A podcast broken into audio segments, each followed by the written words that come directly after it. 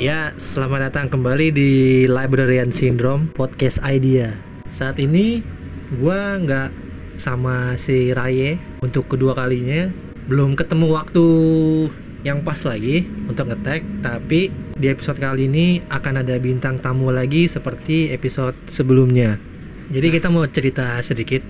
Awalnya gua punya ide untuk bikin Librarian Syndrome ini sama temen gue yang ini, yang satu ini gitu.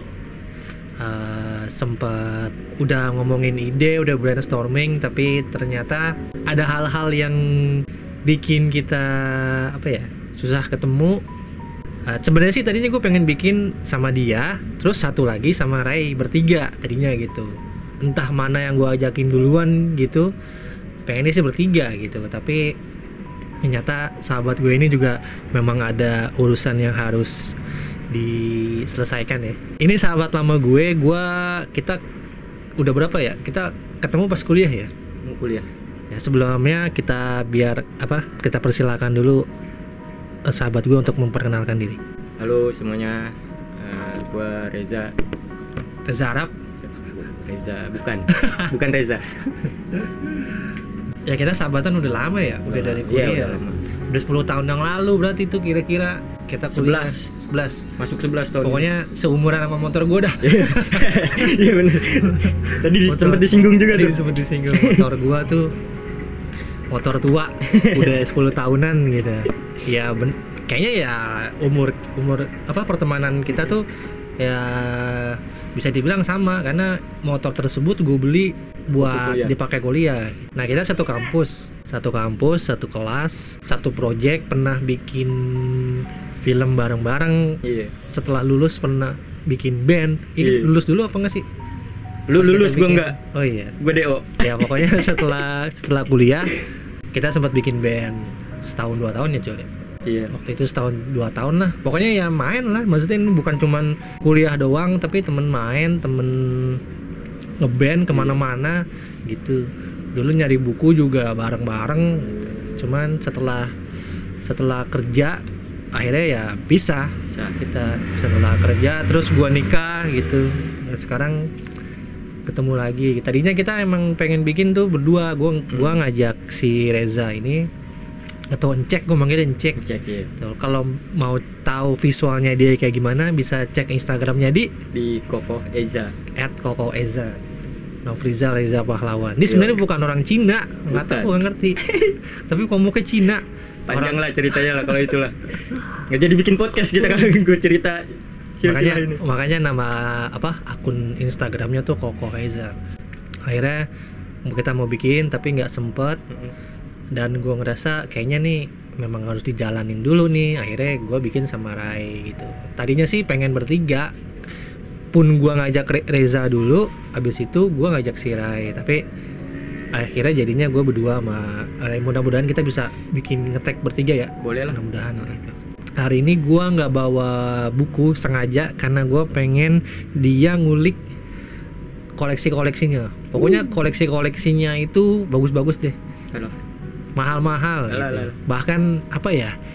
Bisa dibilang lu kolektor dulu karena ada ada beberapa buku yang sebenarnya bukan lu banget, tapi lu punya dan itu mahal-mahal buku Albert Einstein, buku buku ah ntar pokoknya lu bisa lihat deh gitu nanti nanti kita coba ngasih visualnya di Instagram gitu. atau kalau yang belum atau kalau ini mau gampangnya bisa sih lihat di YouTube gua. Dulu kita Oh, sempat iya, ngetek ya. tuh. Heeh. sempat ngetek di YouTube gua namanya Van Rendra di situ ada koleksi buku dia gitu. Dulu tuh tapi sekarang sih ini banyak. Makin banyak.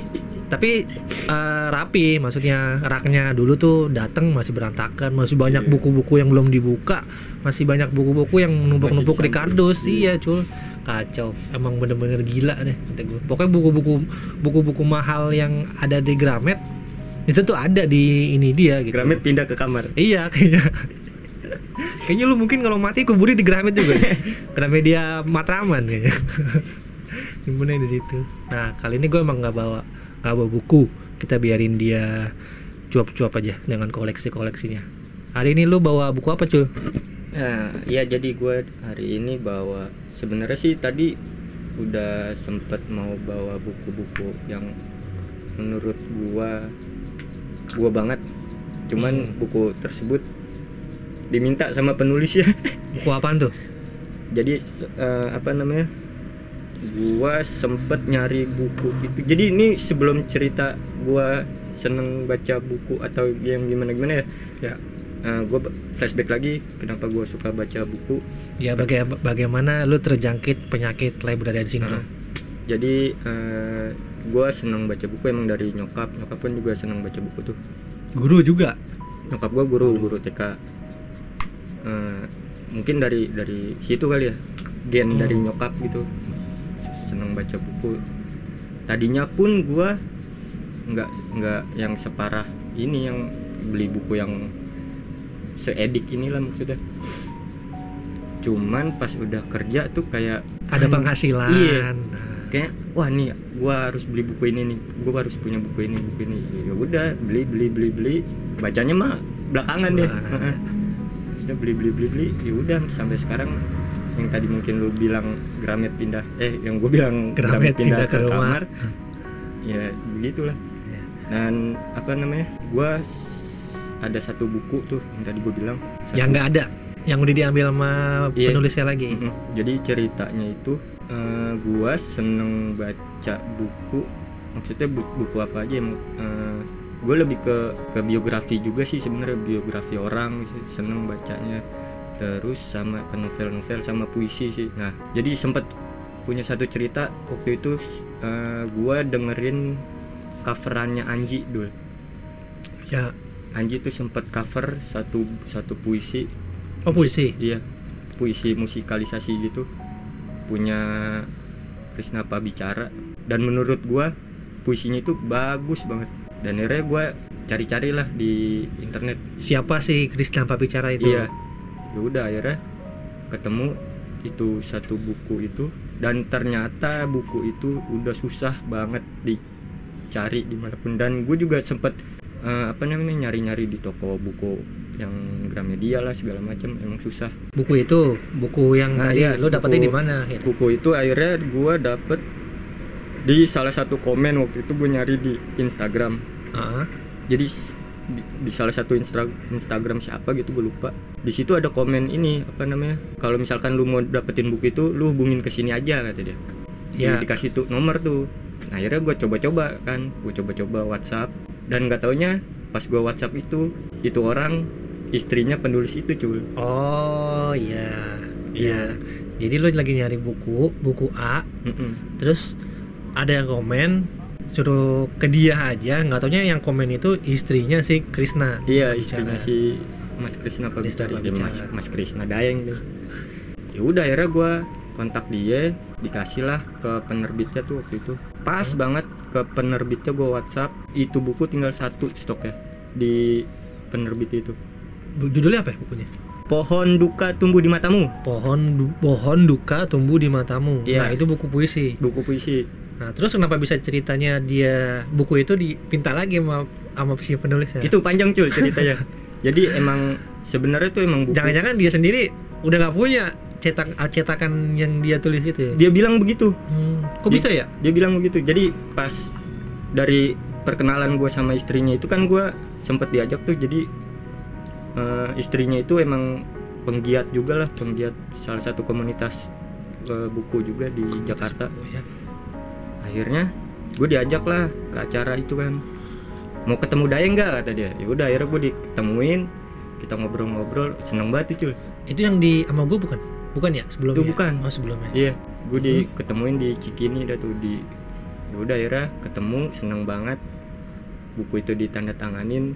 Abis itu dari situ lu kan sempet ngajak gue tuh Cul kita ke toko buku yang ini yuk gue punya sa- apa namanya satu toko buku nih kata yang dia di Tebet iya ya udah mulai dari situ ini ini ini orang nih emang Nah. anjing nih. jangan anjing ini dia yang salah satu racun gue juga nih sebenarnya nih karena nemu toko buku bekas Iya. Selain yang di Blok M tuh ya. Hmm. Karena Blok M itu sebenarnya bagus ya. Blok M itu bagus. Tapi menurut kita tuh kayak terlalu banyak ya, terlalu banyak pilihan, Iya. terlalu banyak toko. Jadi kita susah. Dan ada beberapa buku yang nggak taunya bajakan kan banyak sih banyak Iya. nah, kalau di toko buku tebet itu apa namanya ya udah pasti asli gitu iya mana dari situ jadi makin, Makin- rajin beli buku makin gila makin Ah. gila beli buku yang nggak tahu kenapa emang nih salah satu racunnya selain dari nyokap gue ya nih salah satu Ah. sahabat gue ini nih emang ah racun dah akhirnya ya udah dari situ gue beli buku beli buku beli buku sampai buku-buku yang langka ya adalah beberapa yang gue alhamdulillah gitu kan kebeli langka dan dan lu juga tuh aktif di sosmed jadi banyak juga jadi tuh koleksi bukunya itu selain beli terus juga banyak hadiah-hadiah dari apa giveaway giveaway dari Instagram lah, iya, dari iseng-iseng. sosmed. Iseng-iseng ikut-ikut tapi ikut. menang mulu. Alhamdulillahnya menang. Alhamdulillah orang menang. satu kardus isinya tuh buku giveaway semua tapi banyak tapi bagus sih bukunya buku-buku langka. Ya daripada buku itu dijual ya mendingan dikuisin. Iya. Heeh, sama penulisnya. Eh, apa namanya? Balik lagi ke yang tadi ya kenapa Yang dipinta sama ya penulisnya itu. sama Krisna jadi pas kemarin dia project satu buku barunya itu gua sempat bantuin dia tuh. Bantuin dia untuk cari-cari data data tuh segala macam. Ya nyari referensi. Heeh. terus pas pengerjaan project buku barunya itu dia ke rumah gua kan tuh. Ke rumah Hmm. gua. Ke sini iya. Dia main ke sini. Hebat. Dia main ke sini sampai subuh waktu itu ngobrol. Sendiri? Iya. Oh sendiri. Ya udah ya kak kata dia. "Eh, dia bilang sama gua aku nggak punya buku yang ini nih kata dia. Dibawa dulu ya kata dia. Udah gitu kan emang itu buku kan udah ditanda tangan kan. Biasanya kan kalau tanda tangan eksklusif iya, dalam tanda kutip eksklusif. gitu kan ada ada nama nama kita. nama kitanya kan. Aku bilang waduh sayang juga nih. Cuman ya karena gua dekat dekat dalam arti ya udahlah ini aja dipegang bawa aja dulu. iya bawa dulu. Ya udah sampai sekarang belum pulang-pulang Belum. bukunya. Berarti itu buku yang apa ya buku yang mungkin itu koleksi lu yang paling berkesan bisa jadi. Sampai penulisnya sampai diminta lagi sama penulisnya. Terus kenapa bicara itu apa ya jadi itu di di di episode pertama-tama awal podcast gue pernah Hmm. singgung soal Krisna oh Babicana iya tuh nah, Ya, eh, yang denger bilang, tuh yang dia bikin surat dahlan. Sepatu dahlan. Iya iya. Iya, sepatu dahlan. Trilogi sebenarnya Iya, itu. gue aja nggak tahu. Gue taunya tuh pas, eh, maksudnya gue gue baru inget kalau ternyata buku itu ditulis oleh si Krisna Babicara pas Mhm. kita ketemu Mhm. gitu. Iya, maksudnya buku-buku yang lain sih gue nggak baca. Cuman buku yang itu gue sempet baca dan emang bagus, emang bener-bener detail. Gue bisa ngerasain gimana si dahlan kecil kelaparan gitu. Mhm. Padahal gue gue abis makan tuh, terus dia nulis bagaimana si dahlan apa namanya kelaparan dan nungguin emaknya goreng ikan asin nanti ah gitu gue kata gue tuh emang emang hebatnya beliau tuh di situ kata gue bagus detail dan bikin kita masuk. Iya. Bener-bener masuk. Iya iya. Cuman waktu itu bukunya itu gue minjem jadi belum sampai habis udah gue pulangin lagi ke om gue gue juga kaget pas pertama kan kita sempat nggak ketemu tuh pas Mhm. pas gue udah kerja. Nggak ketemu ketemu ketemu udah nggak main nggak main tiba-tiba gue ngeliat eh, dia aktif di komunitas yang yang tadi lu ceritain itu Iya. aktif. Eh gue gue seneng banget sih maksudnya wih udah bisa bikin beginian nih udah ada kegiatan maksudnya. Dan de- kegiatannya pun dengan orang hebat gitu. Waktu itu gue sempat datang di acara yang mana yang di Cikini itu? Nah, yang, sama Kang Maman yang sama ya? Kang Maman Maman Suherman Heeh. ah kata gue gue ngerasa lu hebat lah maksudnya lu bisa ada di circle orang-orang hebat gitu seneng gue gitu. Akhirnya ya udah kita nggak ketemu lagi ketemu lagi pas pas di video YouTube gue itu tuh. Iya. nah kita udah nggak ketemu main. Gua lagi- pandemi lah. Iya lagi main nggak taunya bukunya ah, gila sehebat itu sih. Tadinya lo mau bahas buku itu kan ya? Tadinya mau bahas buku itu. Cuman karena Hmm, bukunya karena udah bukunya diambil udah- lagi tapi ya namanya juga koleksi lo masih banyak iya. banyak banget tapi sebenarnya ada satu satu buku judul yang gua baru baca cuy baru Ah, baca. buku dia bukan. Oh, bukan. ada salah satu penulis. Mungkin teman-teman juga udah pada tahu lah hmm? Eh, apa namanya? Gua gua pun tahu buku itu juga sebenarnya udah lama dan pengen baca sebenarnya. Ini bagus gak ya? Ini bagus gak ya? Hmm. udah sempat pengen beli waktu itu. Sempat gua udah pegang-pegang. Ah nanti aja deh nanti aja deh. Akhirnya gua nonton salah satu review di YouTube Jul. Salah satu review buku itu ada tuh siapa gitu namanya youtuber lah youtuber yang sering-sering bahas review buku. Dia nge-review buku itu. Pas nge-review buku itu kok kayaknya kena ya? Maksudnya buat gue pribadi wah nih kayaknya keren Gua harus baca nih. iya. Yaudah akhirnya gue mutusin buat beli tuh Hmm. buku itu. Bukunya mungkin juga teman-teman udah pada tau lah laut bercerita. Karyanya Leila Chudori. Laila Suduri iya. Ah, nah itu salah satu buku itu.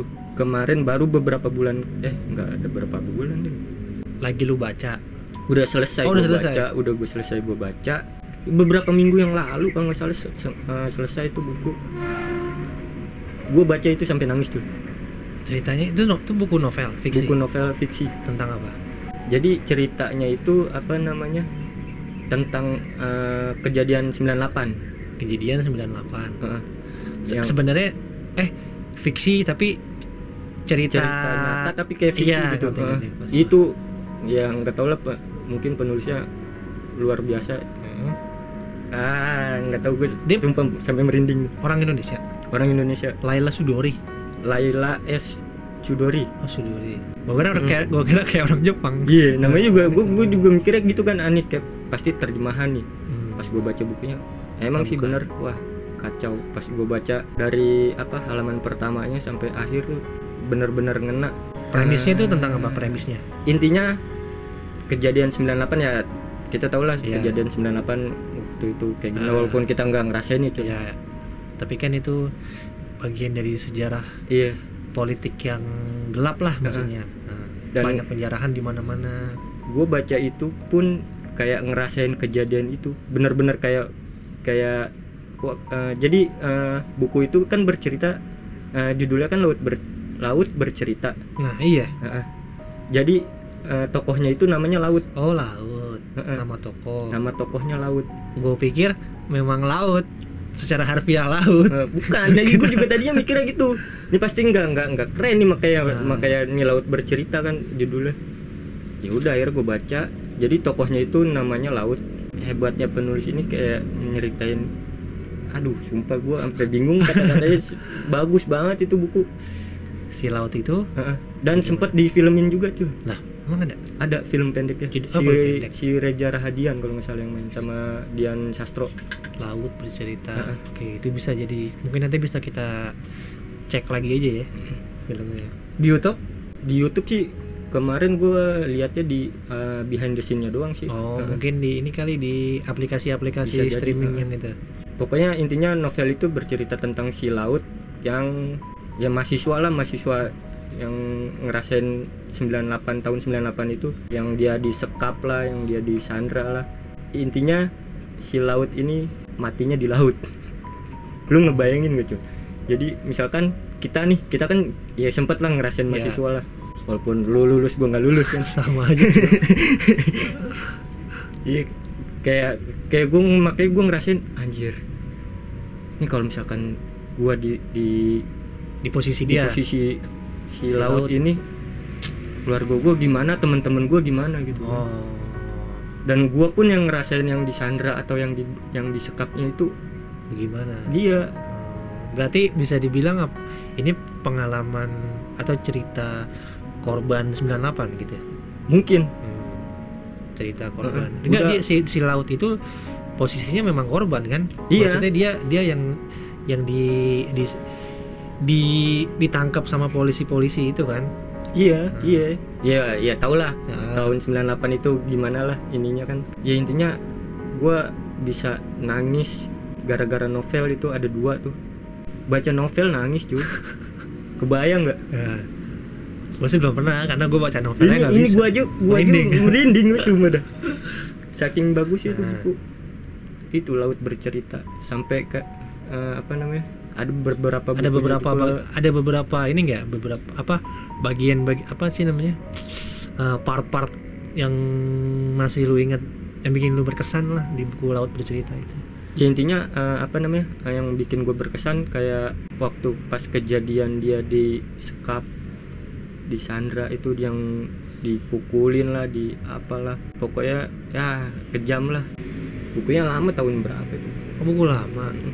Buku Duh, lama, masih- buku lama dicetak baru apa gimana? Kan Enggak, soalnya lu buku- beli lu belinya baru. dua 2000-an kalau nggak salah 2000-an. 2000 berapa gitu lupa tuh ini dan sayangnya memang bukunya karena gua suka teman-teman gua kan suka datang nih Minjem. Heeh. cek minjem buku dong kata dia buku apa yang bagus kata dia ya udah akhirnya gua kemarin gua rekomendasiin lu baca buku ini deh Nah, gua baca buku ini nangis gua gituin deh heeh. gue pengen pengen lu juga nangis gue pengen ngerasain lu jadi laut gue gituin deh lu jadi laut gue pengen ngerasain lu jadi laut dan gue pengen lu nangis gitu nah itu dia tuh buku itu laut bercerita Nah, gue sambil sambil apa? Browsing ngeliat ya di Mm-mm. pernah ada filmnya nih. iya si Reza. Radian kan The Sea Speaks His Name. Hmm. dan gue gitu cul Eh, apa namanya kalau milih buku kayak gimana ya yang tadi lu bilang gue harus cari eh, harus tahu profilnya penulisnya dulu Oh, kalau lu gitu. Heeh. sempet cari tahu dulu nih siapa nih si Mbak Lela S Chudori ini Makanya lu nggak langsung beli pas waktu Iya. itu. dan gara-gara review yang di YouTube itu akhirnya gue cari profilnya gue cari buku-bukunya dan alhamdulillah masih ada lah beberapa di toko buku ini nggak nggak terlalu susah oh iya diterbitinnya sama ini ke pustakaan Gramedia Oh, Gramedia. Nah, Berapa harganya? kalau nggak salah 99.000 hampir 100 ribuan. Heeh. ya bisa teman-teman cari masih masih banyak Masih kok banyak. di toko Kira-kira masih ada sekarang? Masih Sekarang tuh masih bulan Januari ya, Januari Hmm. 2001. Sekarang kan lu lebih ke novel ya, gaya lu kan fiksi ya, Hmm. novel segala macam puisi. Nah, gue malah ngerasa kayak apa ya ya, kayak ya sebenarnya nggak nggak salah gitu. Cuman Hmm. gue kayak gue pikir lu nggak kayak begini, Mm-mm. eh, apa aliran buku lu, Hmm. karena pertama gue tahu, pertama waktu gue kenal sama lu, yang gue yang gua tangkep oleh itu penyuka sejarah karena lu iya tergila-gila sama Suhokji. Iya. Nah, zaman dulu tuh bukunya buku Suhokji. Ya cuman apa? Dulu kan namanya masih kuliah ya, masih Mm-mm. miskin ya. Mm-mm. Maksudnya belum bisa kebeli lah ah, belum Ah. bisa kebeli gitu. Kayak gitu. Dan gue taunya sih, gue nanggepnya sih lu kayak gitu. dan kalau boleh jujur nih dul Mm. lu kan tahu gua eh, lu kan tahu gua suka sama Suhoki ya? Ya, itu kan ada beberapa bukunya Suhoki juga kan sempat diterbitin tuh dan masih masih ada di toko buku yang jual. Buku Suhoki pun gua sampai sekarang belum lengkap. Belum lengkap. belum lengkap. Tapi buku-buku yang lain gue udah lengkap. Kayak gue tuh senengnya se- apa namanya kayak kayak beli yang tadi gue sebutin kayak cari profil penulisnya dulu Iya. buku-bukunya apa beli beli beli beli beli beli sampai belum kebaca semua. Dan buku Sohoki salah satu yang belum gue lengkapin sih. Pengen pengennya padahal gue bisa ya beli buku yang segala macam segala macam tapi buku Sohoki belum Tapi pe- penerbitnya beda-beda apa sama? Kalau gue, kalau gue misalkan, Hmm. kalau lu lu mungkin eh, panutan lu tuh Sohokji ya? Mm-mm. lu cari bukunya di mana-mana kalau apa pun yang buku berbau Sohokji lu beli ya. Mm-mm. kalau gue tuh Steve Jobs Ah, gue sampai pu- punya buku yang tebelnya 700 700 800 itu gue punya. Ah. tapi kalau gue ngelihat apa ya ngelihat di toko buku lain ada buku Steve Jobs lagi itu gue juga beli. Gue beli. Nah cuman itu cuma buat kayak koleksi aja. Jadi maksudnya Mm. si si buku A sama si buku si Steve Jobs biografi yang ditulis ini sama yang ditulis itu Mm. beda sebenarnya. Iya. Tapi sama isinya walaupun gue udah tahu nih seluruh kisah dia dari A sampai Z. Nah kalau lu itu penerbitnya sama apa ya? Beda kalau untuk Sohoki kalau gue kan apa pun yang berbau Steve Jobs gue Hmm. beli itu. Gue nggak tahu tuh apakah itu apakah ada berapa banyak Steve Jobs Steve Jobs uh, yang lain. Ah. kalau lu? Gue jadi ketawa gara-gara Steve Jobs salah nyebut Steve Jobs. Oh, tadi. Setahu gue sih beda beda penerbit. Beda penerbit. Nah, soalnya kan ada yang di se- yang di apa diterbitin di KPG tuh yang series Tempo. Iya. Ah, dia juga ada. Yang gambar yang gambarnya gam, apa covernya muka dia doang. Iya. Iya. Terus apa sih penerbit lupa tuh gue penerbitnya ada di rumah. Beda-beda sih setahu gue cuman untuk yang benar-benar yang Suhoki itu satu penerbit. Gini ya jadi tuh kalau buat yang udah denger podcast episode sebelumnya tuh yang gua sama Rai yang gue bahas tentang tadi gue sempat bilang gue sempat bilang sama dia kayak gini Hmm. pokoknya kalau yang belum nanti ada bisa deh dengar episode jilid ketiga itu kan gue bahas buku The Professor and the Madman Hah? jadi Madman-nya itu tuh orang gila Hmm. yang dia tuh orang gila eh sorry dia itu kriminal yang ditahan di rumah sakit jiwa nah tapi dia tuh punya bukunya tuh buku-buku dari dari berbagai abad gitu. Hmm. maksudnya ya yang punya kayak gitu tuh si orang gila dan si si dia nih lu itu sama persis kayak dia. Maksud gue gue nggak nyangka gitu. Kayak misalkan gue bisa jamin ya semua semua orang kalau yang lihat bukunya dia gitu kayak mikir harusnya ini gue yang punya Ngeliat- gitu. ngeliat sosok guanya nggak kayak nggak percaya beneran, gitu. sumpah nggak percaya. Karena ya gimana ya? Karena lu juga nggak nggak apa sih dalam tanda kutip tuh ya kita semua ya dalam tanda kutip tuh bukan siapa-siapa. Hmm. bukan maksudnya yang menteri atau kita tuh eh, dokter. Hmm. kita tuh eh, orang yang pakar di bidang apa gitu. Makanya bukunya tuh bagus-bagus. Nah sedangkan lu dalam tanda kutip biasa saja orang yang sederhana tapi bukunya tuh buku-buku koleksi profesor gua jawab gua berani bilang kayak gitu. Makanya lu gila. Lu tuh kayak sama tuh kayak si orang gila itu si William Chester Miner.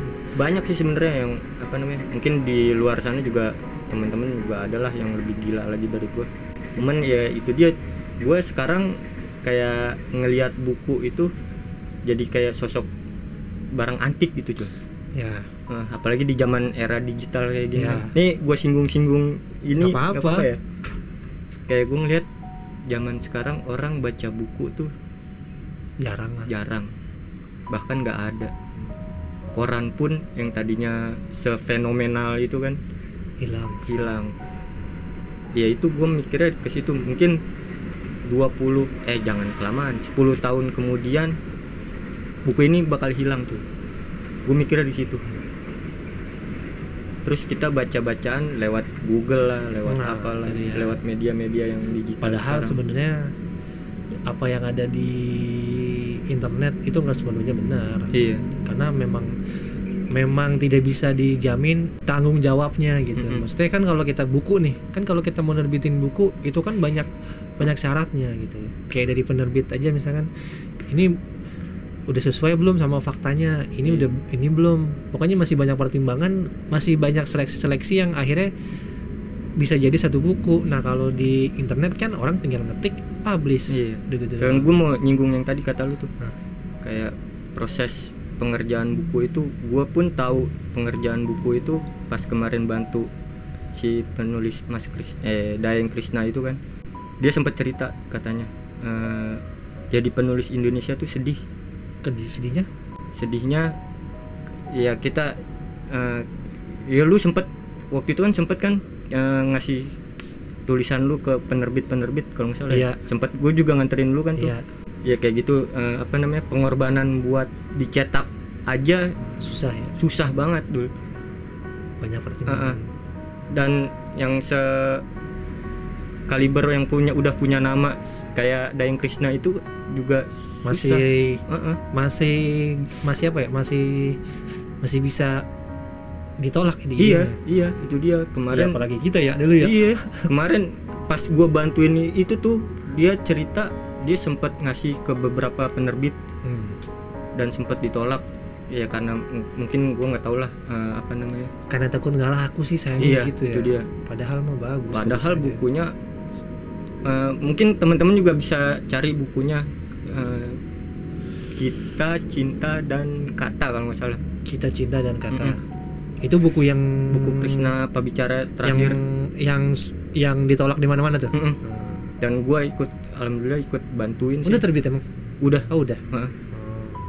waktu itu belum kan? Waktu itu belum. Belum.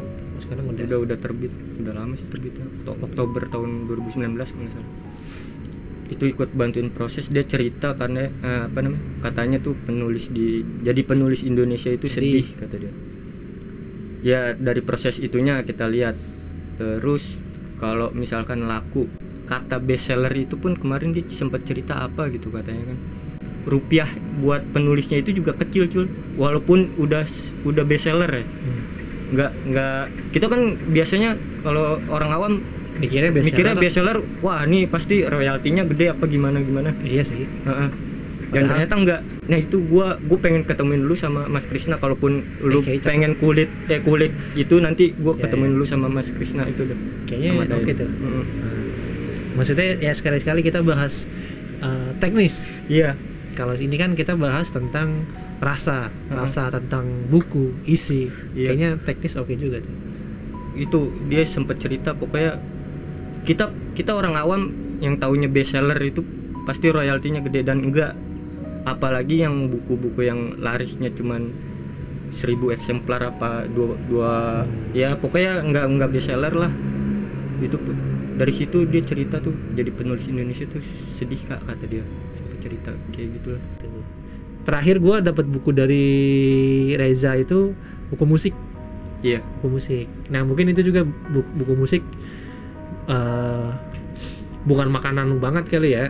Makanya lu lu hibahin. Sementara gua waktu itu lagi demen-demennya kan lagi ngoleksi kaset. Kaset-kaset lama. Buku sejarah-sejarah musik itu gua wah gua makan habis itu. Habis dulu gua baca yang di, Udah. yang di Jadugar itu. Hmm. lu tau gak isinya tentang apa? Tentang video klip iya habis semua gua gua makan.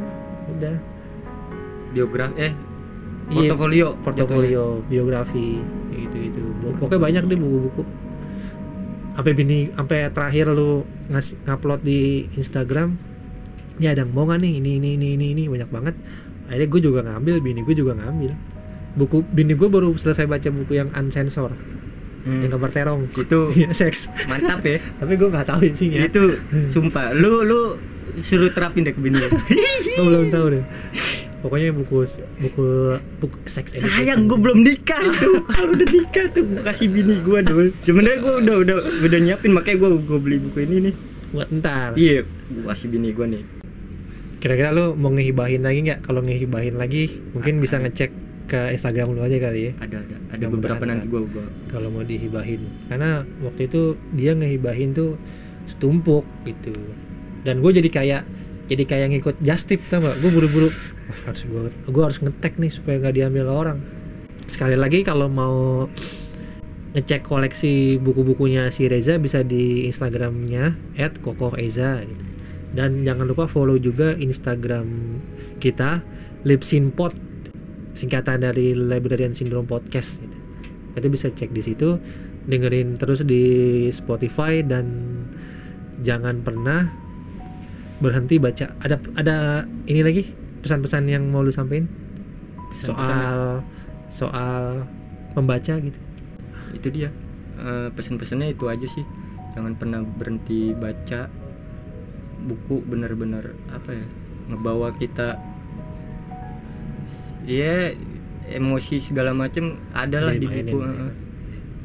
ya karena buku karena buku kita jadi bisa mer- merasakan ada di mana-mana Iya, gitu iya. padahal kita cuma baca buku doang Iya.